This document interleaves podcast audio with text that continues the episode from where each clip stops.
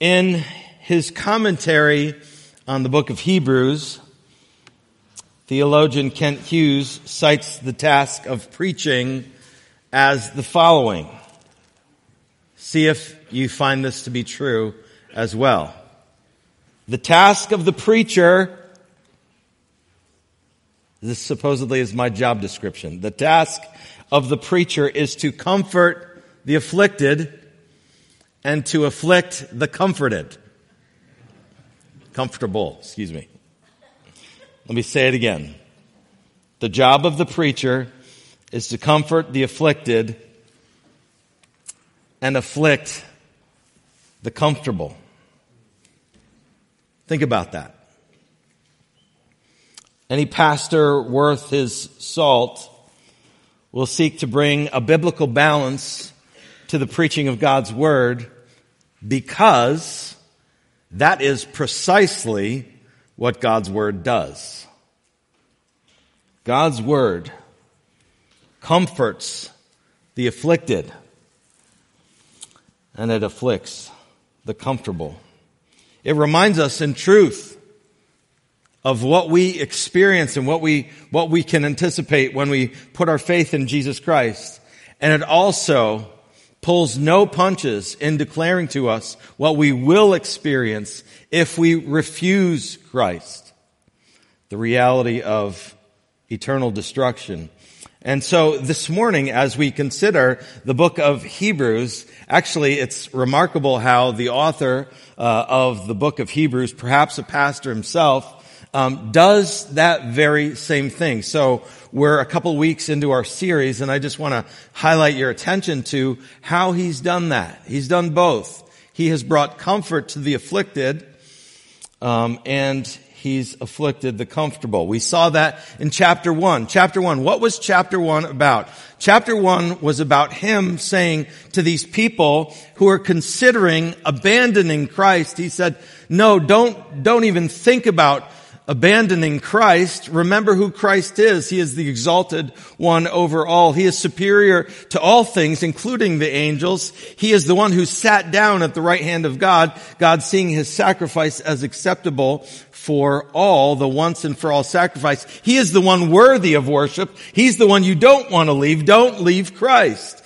And he, he does that by exalting Christ. And then in chapter two, as we saw last week, just four short little parenthetical verses, he says, Oh, we got to pay much closer attention. So the warning comes. He's afflicting the comfortable. They were, they were considering leaving Christ. And he says, no, no, no, we must pay much closer attention to this gospel that we've heard. For how shall we escape if we neglect such a great salvation? The warning he brings is real. Like it, it, it matters how we walk in this life. So he's, he's comforting the afflicted, then he afflicts the comfortable. And now this morning, as we'll read the rest of chapter two, I think what we'll see is that through a remarkable way, through the use of Old Testament texts, he now comes to once again bring comfort to the afflicted by reminding them of all that Christ has accomplished on their behalf. See, he wants them to see Christ clearly again. In the fog of war, we lose sight of certain things and they had lost sight of who Christ is and what he had come to do. And so in that sense, he seeks to help them to see with new eyes, see with fresh vision once again the Christ that had saved them. So now, as we approach the word this morning, Dear friends, dear church, let us humble ourselves before the Word of God. Let us ask God, Lord, open my heart to your Word this morning. Let us listen with faith and expectation that this is the Word of God and He wants to minister and meet us with it. This is Hebrews 2. I'm reading at verse 5 through the end of the chapter. Hear now God's word. For it was not to angels that God subjected the world to come of which we are speaking. It has been testified somewhere, what is man that you are mindful of him, or the son of man that you care for him? You have made him for a little while lower than the angels. You have crowned him with glory and honor, putting everything in subjection under his feet. Now, in putting everything in subjection to him, he left nothing outside his control. At present, we do not yet see everything in subjection to him, but we see him who for a little while was made lower than the angels, namely Jesus, crowned with glory and honor because of the suffering of death, so that by the grace of God he might taste death for everyone. For it was fitting that he, for whom and by whom all things exist, in bringing many sons to glory, should make the founder of their salvation perfect through suffering. For he who sanctifies and those who are sanctified all have one source. That's why he is not ashamed to call them brothers, saying, I will tell of your name to my brothers. In the midst of the congregation, I will sing your praise. And again, I will put my trust in him. And again, behold, I and the children God has given me. Verse 14. Since therefore the children share in flesh and blood, he himself likewise partook of the same things, that through death he might destroy the one who has the power of death, that is, the devil, and deliver all those who through fear of death were subject to lifelong slavery. For surely it is not angels that he helps, but he helps the offspring of Abraham. Therefore, he had to be made like his brothers in every respect so that he might become a merciful and faithful high priest in the service of God to make propitiation for the sins of the people. For because he himself has suffered when tempted, he is able to help those who are being tempted. Father, this morning we pray that as we look into your word, that you would minister grace to us. Lord, for these next few minutes as we have time to attend ourselves to what your word is communicating in the same way that you wanted to minister to the original hearers of this word. So today, you want to minister to us. And so Lord, we, we just now, we cast out all distractions and we say, Lord, open your word to us by your spirit. Help us to see what it is you want us to see in this passage, that we might leave here being changed by your grace, by being reminded of why Christ came in the first place. So we ask that together and pray for your blessing in Christ's name. Amen. So uh, this is a at times it can appear like a bit of a challenging passage, especially as the writer of Hebrews quotes a number of things from the Old Testament. He quotes Psalm 8, he quotes Isaiah 8, and it's not always immediately clear. Oh, oh, I see how that fits together. It it will take a little bit of time to walk through the text, but but it's glorious to do so. So we'll walk through the text together and then I'll, I'll take time to, to make two application points like, okay, what does this text hold out for us today? Why, why did God preserve this for us this morning? And, and think about that together and, and glory in that together as, as God has given us the ability to, to see. So let's, let's just start making our way through the text. In the first section, the first section, by the way, I'm going to call verses five through eight. And if you would today, especially, if you would just keep your Bible open, because I'm going to be pointing your eyes back to the text again and again so that we can understand it properly. If you would keep the, your Bible open, that would be really helpful. In this first section, we see he begins with verse five saying, for it was not to angels that God subjected the world to come, of which we are speaking. In other words, it wasn't angels that God put in charge of the world to come. No, it, it will be Jesus that will rule the world to come. Jesus alongside of his saints. So he's just starting to get us thinking about what's coming in the future. Verse 6. He goes on into an explanation of what happened to the rule of the current world. Look what it says. It has been testified somewhere, what is man that you are mindful of him or the son of man that you care for him? You made him for a little while lower than the angels. You have crowned him with glory and honor, putting everything in subjection under his feet. Now, uh, upon first reading, you may wonder, is, is the author talking about Christ when, when he's saying these things? You've made him for a little while lower than the angels, or is he talking about someone else? Well, I think in order to interpret that, it's very helpful for us to go back uh, to this particular text from when it, whence it came, that would be Psalm 8. So I want to read a, a portion of Psalm 8. You can turn there. It'll also be on the screen, just so that we have a context for where this writer uh, grabbed this from. It says this. You, you may find this familiar. When I look at your heavens, the work of your fingers, the moon and the stars, which you have set in place, what is man? that you are mindful of him. This is a psalm of David. He's reflecting on, on how good God is to even take notice of us. What is man that you're mindful of him and the son of man that you care for him?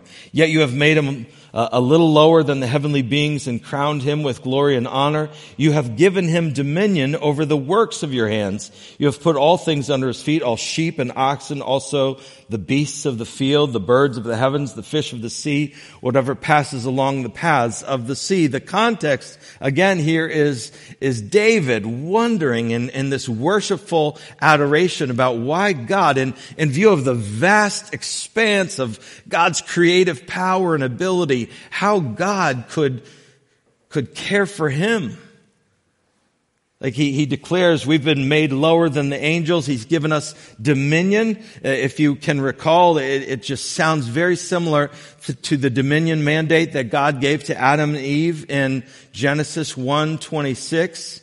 I mean, he, he, he declared that, that Adam and Eve had dominion over the, the earth and, and, and so it's this wonderful time of David reflecting praise and honor to God in, in all that God has given to him. He's, he's amazed at God's care uh, for man. Now, you know, you might wonder, now why does God care for man um, in and amongst all his other creation? Well, God cares for man because man is the only one that has been created in God's image. No mountain, as beautiful as they may be, no, no sea, no stars, no animal, no beast of the field, nor fish of the sea. Nothing in all of creation other than humanity is created specifically in the image of God. Uh, those things, those other created things, indeed do reflect the, the glory and the creativity of God, but they're not specifically made in His image. God created man specifically in His image to reflect His attributes as He uh, gave dominion over all of His creation. That's what God intended for us to be. Uh, those who would express God's dominion over all things. Remember the catechism. God is good and he does good. And that's how he set up Adam and Eve to take dominion over all created things. That was his intention, that we would, we would act in a way as God's representative here on earth, taking dominion over his creation as God's representative, to carefully and delightfully express dominion over all of creation. Now, we know that through the entrance of sin into the world, that, that, that that expression of our dominion was diminished through sin, right? It was diminished. And yet there is still, for all believing people, there is this uh, intention of God that we would express similar dominion over the world. Uh, a God glorying dominion, a servant like dominion, one where we serve and what we do is for the glory of God. Now, yesterday, interestingly, I was talking to a man, not someone from our church, but a Christian man who was telling me that his Christian sister, who's, I don't know, 25 years old, pregnant, is, um, is actually experiencing some challenges at work because she's a Christian and not because of her faith uh, expressly. It's because she does such a good job that they keep wanting her to do more hours, work more time. And she's like, no, I'm, I'm pregnant. I need to be home. I'm, i can work some, but I, I, can't work as often as you might want. Uh, but she's such a good employee because of her Christian faith, because she believes that God has, has put us on earth to work and, and express the glory of God in our work. um, that that they just want more. They don't know why she works so well, perhaps, but they just want her to come. She's like, actually, I can't work as much as you want me to work. And I believe that's the way it should be, right? That, that as believers, there is nobility in our work. That, that when God calls us to, to express dominion, God-like dominion over the world, it means that we will, we will work in such a manner as to reflect the glory of God. Think about that. Going to work tomorrow. You, you can reflect the glory of God in what you do, regardless of what you do, whether carpenter or counselor whether plumber or preacher, teacher or technician, we're all called as God's people to do what we do for His glory, right? That's what we're called to do. So it brings nobility to whatever work we might happen to do. If we're flipping burgers, there's nobility in that because we are working and honoring the God who created us in his image to be his representatives. It's a glorious thing. It brings nobility to the work, regardless of what it is that God has called your hands to do. That's the dominion mandate. And actually, that's not exactly the whole point of the text. That's a little bit on the side. But eh, I didn't want to miss that opportunity to say, you know, God, God is reflected in our work, and may we work and labor as a people unto His glory and honor in all things that we do. Now, back to the text. The unfortunate reality about our dominion is that sin came into the world and it, it got broken. We, we couldn't express uh, God's attributes in the way that we once could because of the presence of sin. And so in essence, we failed at doing what God put us in the world here to do. That's why the author says, look at verse 8 if you would.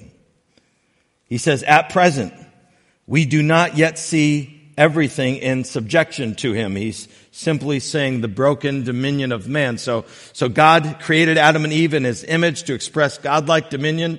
Sin entered the world. That, that ability to do that was broken. Um, and at just the moment when we are discouraged by the fact that we have failed, verse 9 bursts on the seed. Look with me at verse 9. But, so there's a, a great turn here. At present, the end of verse 8, we do not yet see everything in subjection to him, Verse 9, he enters Jesus. But we see him who for a little while was made lower than the angels, namely Jesus. And he uses the same phraseology here from, from Psalm 8, crowned with glory and honor because of the suffering of death, so that by the grace of God he might taste death for everyone. So that, so he's, he's doing a transition here. He was talking about man, in verses 5 through 8. Now he's talking about the glory of Jesus Christ. So man failed, verses 5 through 8, but but Jesus has now come. Another way to say it is the first Adam failed, the second Adam never will. Right? That's what he's saying. Crowned with glory and honor. This Jesus has come. He was made a little lower than the angels for a little while. We see that in Philippians 2. Jesus humbled himself. He took on flesh and he came to be among us. He is the God man. He is fully God and yet he's fully man. And now Christ is crowned with glory and honor. There's a phrase in verse, verse nine that I want to draw your attention to. It says this at the end, so that by the grace of God he might taste death for everyone. Now, what does that phrase for everyone mean? Uh, the writer here is not teaching universalism. That, that's not what he's after here. He means that Christ's offer of salvation is for everyone. We, we know this because of verses like Romans 10, 13, which declare to us, for everyone who calls on the name of the Lord will be saved. The reality, however, is that not everyone will receive his offer of salvation. Some will neglect that offer. Some will reject that offer of salvation, this great salvation, leading to their destruction. That's what the author again warned us about in the opening verses of this very chapter. How shall we escape if we neglect such a great salvation? So, so think with me. If all people were automatically saved by the death of Christ, that's what universalism teaches, um, well, then there would be no need for anything like a warning, because if we're all saved anyway, well, warnings have no place. Well, because that's not the case, there is a need for warning, for some do uh, reject Christ. God has made a way for his people to be saved, and Christ took on flesh so that that could happen. He took on flesh so that, so that we could experience salvation, so that he could do what we failed to do so that he could do what we could never do. And this has been brought about. Notice what he says. This has been brought about by the grace of God. You know, God's grace is what provided Christ in the first place. God's grace is good, right? Amen? He, it's good. He, He provided Christ to suffer in our place. It was made all possible for us by His grace. Verse 10. Look with me there.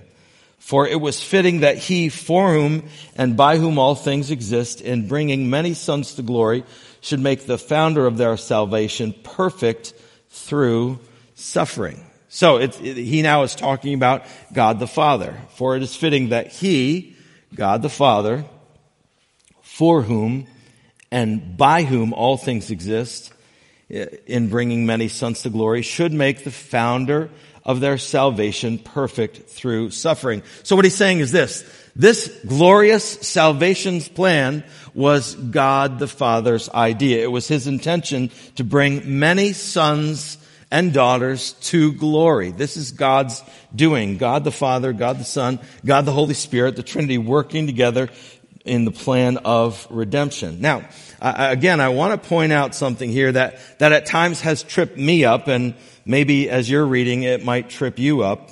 Again, verse 10 at the end. It says, in bringing, bringing many sons to glory should make the founder of their salvation perfect through suffering. Now, is, is he suggesting that Christ was somehow not perfect prior to his suffering. No, uh, prior to his death, there was no flaw in Christ whatsoever. He was already perfect in every way. There was no flaw in Christ whatsoever. What I believe he does mean, however, is that through his suffering, the glory of Christ was made complete. So we can think about that word there, made perfect, as made complete. Through his suffering, his glory was made complete. We think of images of his glory in Revelation chapter 5, for example, the lamb who was slain as receiving now all of the worship of all God's created beings, all, all worship coming to this one who has been made, his, his worship has been made complete through the pathway of his suffering. This was the God, Father's good plan to bring people, many sons, to glory. And Jesus, through his suffering, now stands as the conquering king. He stands as the one in authority over all things, having been made perfect through this suffering that he did on our behalf. He was made complete. He stands ready now to receive your praise and my praise. He is worthy of all glory. Let's continue on and in a moment we'll get to what does this mean for our lives. Verse 11, for he who sanctifies, look at it if you will, for he who sanctifies and those who are sanctified all have one source. That is why he's not ashamed to call them brothers, saying, I will tell of your name to my brothers in the midst of the congregation. I will sing your praise. Christ came not just to share in our humanity, but he came to actually transform it. He came to bring people to God. And in bringing God to man, man to God, excuse me, Christ is not ashamed to call us brothers. So, in verse 12, as you see there, this is a quote from Psalm 22. Psalm 22. And, and, and this is this is the paraphrase that I would give this verse when he says, I will tell of your name to my brothers in the midst of the congregation. It's like there's a sense that, that Jesus has joined us in this mighty congregation, lifting his voice in praise to God, and he's calling us brothers. Look what, I will tell of your name, God, Father. I will tell of your name to my brothers in the midst of the congregation I will sing your praise. So Jesus has declared that all who believe are his brothers and sisters. And in this mighty chorus, there is this praise that is lifted up to God the Father. Verse 13 says, and again, I will put my trust in him. Now he's quoting Isaiah 8 here, uh, saying that just as Christ has taken on flesh, he is just like us in that sense of needing the support and help of God to do the will of the Father. I will put my trust in him. And again, it says at the end of verse 13, behold, I and the children God has given me. It's like Christ is relishing and enjoying each of the children that God the Father has given to him in salvation. I mean, it's, it's this beautiful picture, just this one little phrase there. At the end of verse 13, again, look at it. He said, Behold, I and the children God has given me. So, so Jesus is saying, um, like the good shepherd who is gathering his sheep to himself. Every one of his sheep has a name. He's gathering them to himself.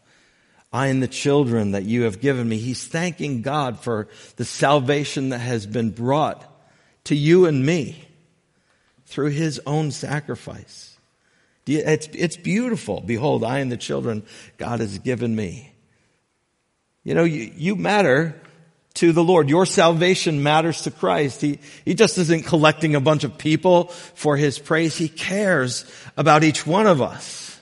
We are the children of God and, and that's what he's communicating here as he's declaring these things. So, um, before we review the last section, let me just take a moment to, to encapsulate again where we've been so far. Number one, God created man in his own image to reflect him in showing forth his character and dominion over all things. Yet, sin entered the world and thereby we failed to demonstrate that dominion over all things in a way that would honor Christ. And even more importantly, our relationship with Christ failed because of that sin. It was because of what we did. We rebelled against God and against His righteous rule. And though, again, like the catechism said, everything flourishes under God's righteous rule, we broke that flourishing by our own choosing of sin. We willfully broke that. And yet God is a redeeming God. So you think, wow, that's really bad news. It is bad news. But that's what makes the good news so good because God doesn't leave us there in that broken state. In fact, it was God the Father's plan to send Christ on his behalf to redeem people from their brokenness, to bring them by faith in Christ to God himself. God sent his son Jesus to pitch his tent among us. He was fully God and fully man. And now we'll, let me just read this last, section of glorious and precious verses.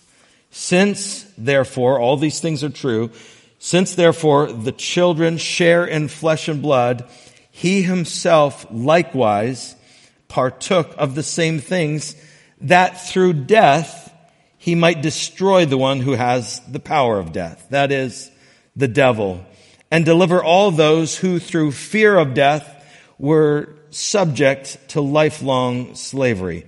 For surely it is not angels that he helps, but he helps the offspring of Abraham. Therefore, he had to be made like his brothers in every respect, so that he might become a merciful and faithful high priest in the service of God to make propitiation for the sins of the people. For because he himself has suffered when tempted, he is able to help those who are being tempted. Verse 14 reminds us that Jesus willfully shared in our humanity. And, and let me just pause to say, I, I, understand we're kind of doing a lot of work in the deep end of the pool here, here theologically this morning. I hope that you uh, find it refreshing because it's, it's just God's truth. And trust me, it will, we'll, we'll see how it matters to us. But these are dear and precious truths that mean so much to us. Christ came and, and took on human flesh so that he could be our substitute, so that he would break the power of the devil. so that we would no longer have to fear death. So many of us, right? At times we can, we can fear death, right? We're, we're aware of our own mortality. We can fear what will happen at death. We can, we can just live in a general fear of death. In fact, our American culture, uh, we don't, we don't want to think about the end of our days at all. We'll do everything to keep ourselves alive as long as we possibly can. And I'm not saying that's necessarily wrong. I'm simply saying we, we don't necessarily like to think about death and what's coming. And so we, we try to busy ourselves with many things, but we all can live under a fear of death. Christ has come to conquer that fear, to break that fear, the fear that, of death that we have. It's like chains that are on us. We've been subjected to, to that fear our whole lives long, and Christ came to break those chains. They're no longer ours. We don't have to fear death because Christ is victor over death. And I was so ministered to this morning by that last song that we sung. He will hold me fast. What is that song saying? That song is saying many things, but related to death, I just want to posit this for you to consider that, that if Christ is going to hold us fast in the midst of this life, do you think he's going to let go in the moment of our death? Do you think he's going to loosen his grip when we need him the most? Is that who he is? Or is he faithful to see us to the other side? This is what he's saying. This is why Christ took on flesh. He pitched his tent among us. He, he took on the sufferings that we experience because he wanted to break the bonds of death and lead us by faith to the other side, the place of glory and joy as we'll be in his presence forever. It's beautiful. And he's trying, the author is trying to, to help these people wake up and say, no, don't abandon Christ. Don't slide away from him. No, pay close attention to what you've heard because Christ is the one that will get you there. He has beat death at its own game. He's destroyed the power of the devil. He has broken the bonds that you once had. He is the one who will lead you. Put all your hope and all of your trust in Christ. And I, I want to ask you, do you know that hope this morning? Do you know it? Like deep in your soul? Like I know that when my last breath comes, Christ will carry me to the other side to glory. Do you know it this morning? Oh, I pray that everyone in this room would know that without a shadow of a doubt. When your last day comes, that you know that because of faith in Jesus Christ, He will carry you to the other side. That He will get you there. Not because of what you've done, but because of what He has done. And this is the glory of this passage. It's, it's absolutely beautiful. Look, look with me at verse 17. Therefore, he had to be made like his brothers in every respect so that he might become a merciful and faithful high priest in the service of God to make propitiation for the sins of the people. Now, uh, throughout the course of our time in Hebrews, because he's such an Old Testament oriented author, he's going to constantly be referring to Jesus, our high priest. He compares him as a high priest. He's superior to, to all the other priests, including Melchizedek. He's superior in all these ways. And, and we're going to see that all throughout Hebrews. But he does something absolutely beautiful here. I'll try to hold myself together. Think with me back to the Old Testament times. In the Old Testament, what did the high priest do? But he received an animal, an animal without fault or, spot. He received an animal, and on behalf of the sins of the people, he sacrificed that animal, and the animal's blood um, signaled faith in a coming Savior. So something had to die in order to pay for sin. And in the Old Testament, the high priest brought this animal and sacrificed that animal on behalf of the person. when Christ, our high priest, came. It's like, I'm going to be the sacrifice. I'm going to be the sacrifice. Who loves like that? Tell me, who loves like that? That's what he's saying. He's saying he had to be made like his brothers in every way so that he could become a merciful and faithful high priest in service to God to make propitiation for the sins of the people. Jesus, as our high priest, offers himself. He offers his blood as the mediating, mediating agent, the propitiation before God. So that by faith in Jesus Christ, our sins are propitiated by our great high priest. It's absolutely beautiful. God himself became the sacrificial lamb. He spilled his own blood that we might be forgiven of our sins. I can't believe it. I do believe it, but it, it, it astounds me when I think about it. Therefore, he had to be made like his brothers in every respect so that he might become a merciful and faithful high priest in the service of God to make propitiation for the sins of the people. Now, let me save verse 19 uh, for an application. Two points of application. What, what does this mean for our lives today? Why does this matter? These are going to be so simple that you're like, uh, didn't take much to think of those, but, but sometimes the application of the word is simple, and I don't want to complicate it. I believe this is part of the purpose for this text today. Application point number one daily marvel at God's sacrificial love for you. I believe that's, that's what we should do in response to this. Just, just be in awe of God. That, that He would willfully sacrifice Himself. Dear, dear church, let, let's be amazed at His grace for us. God, God loves you enough to send Christ to be sacrificed for you. You know, we used to sing a song years ago, I stand, I stand in awe of you. Remember that song? Many of you do. Like, how long has it been since we just stood in awe of the Lord and wonder at, at his sacrifice? Lord, you were the sacrifice.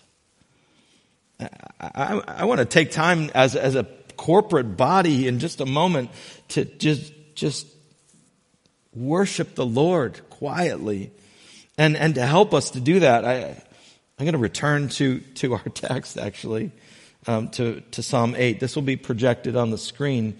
David says again, O Lord, our Lord, how majestic is your name in all the earth.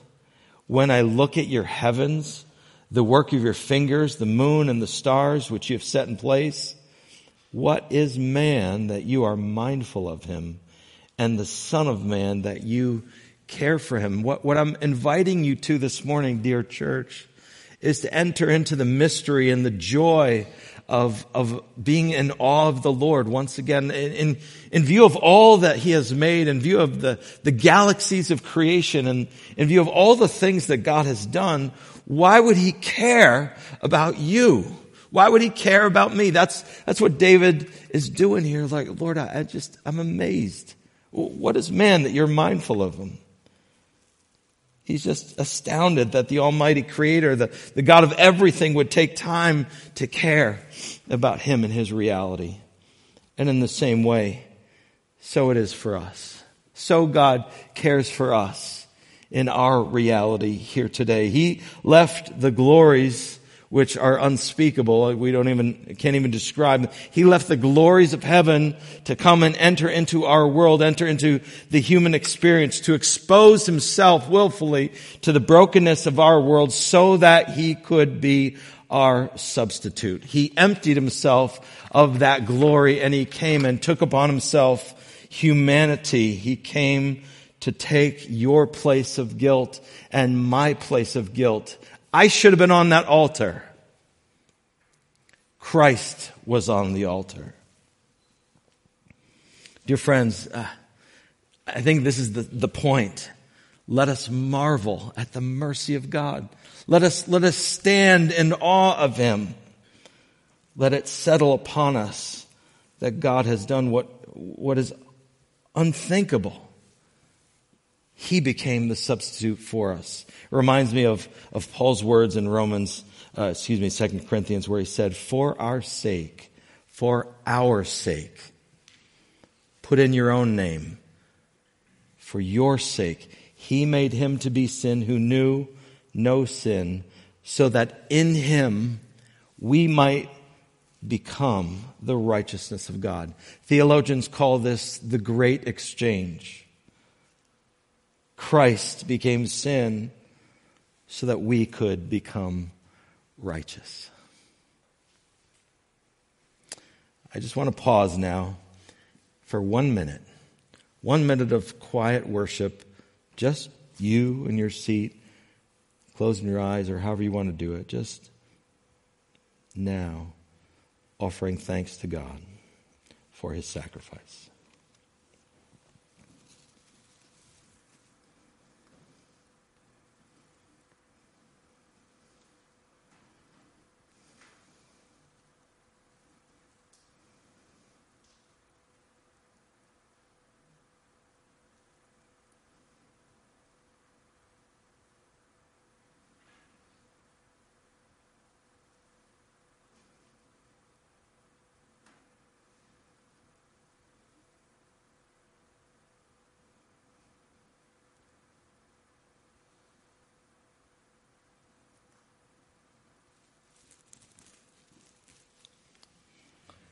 Application point number two.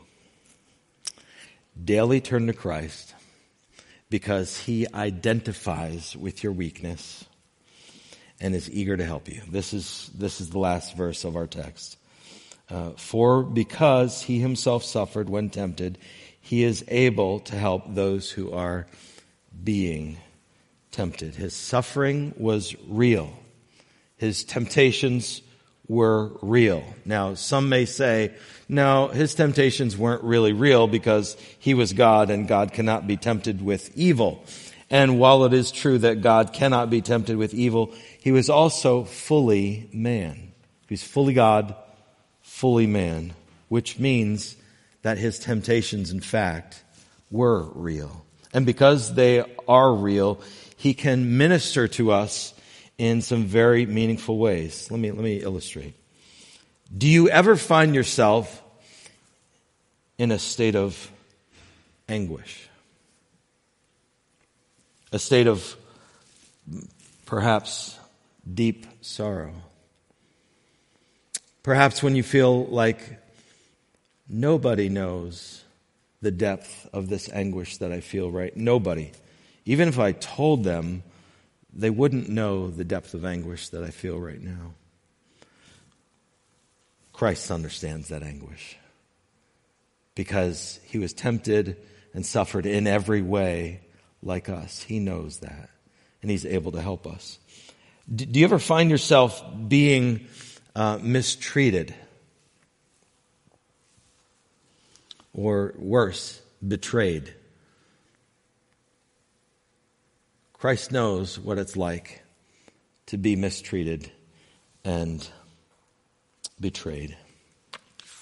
One more. Do you ever, do you ever find yourself um, in the throes of temptation and you just didn't expect to find yourself there?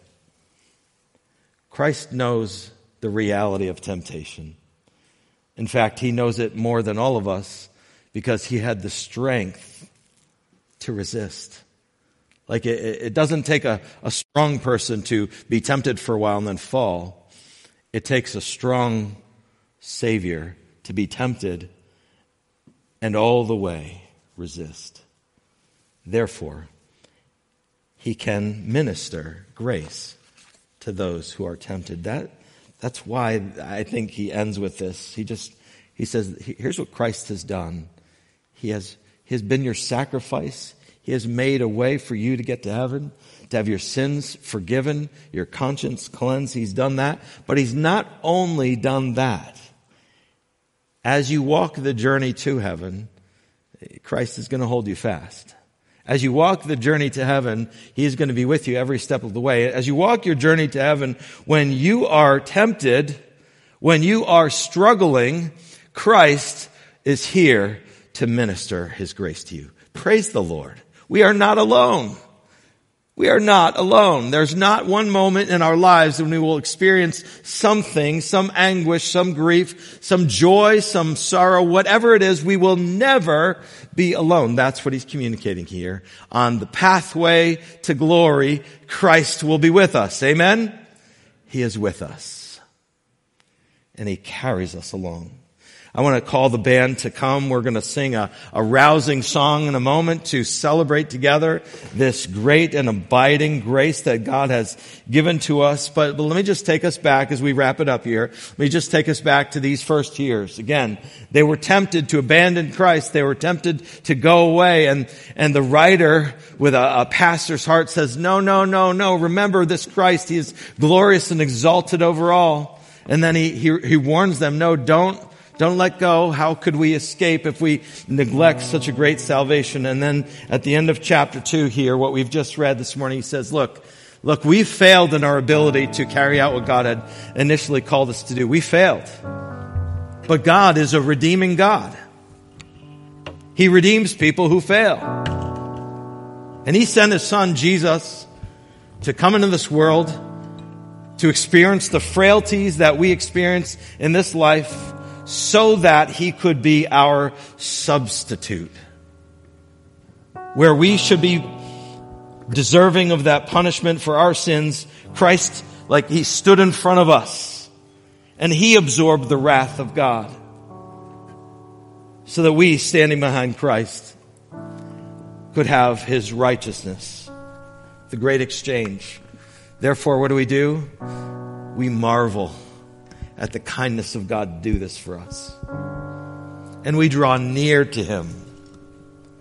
We come to Him. We draw near to His throne of grace, where what we'll find is mercy and help in our time of need. Praise the Lord.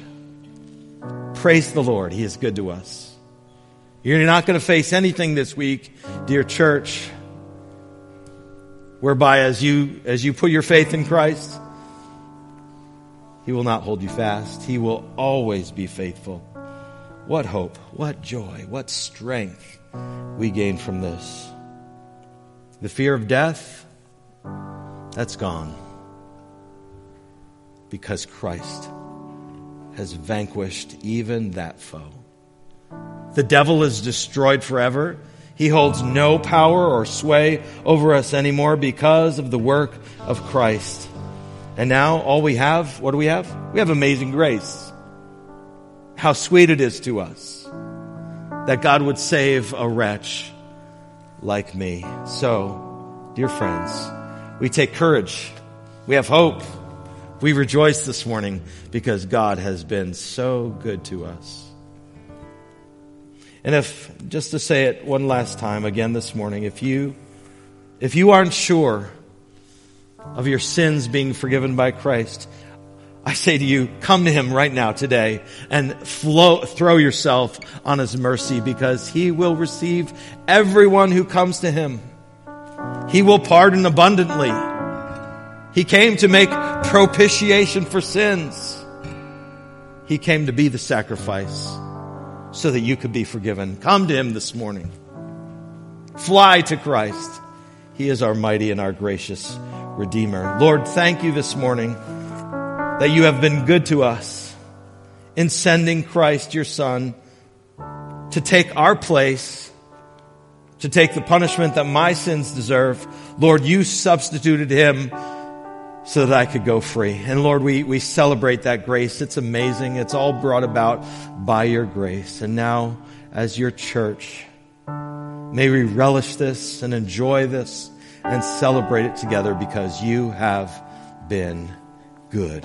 And all God's people said, Amen.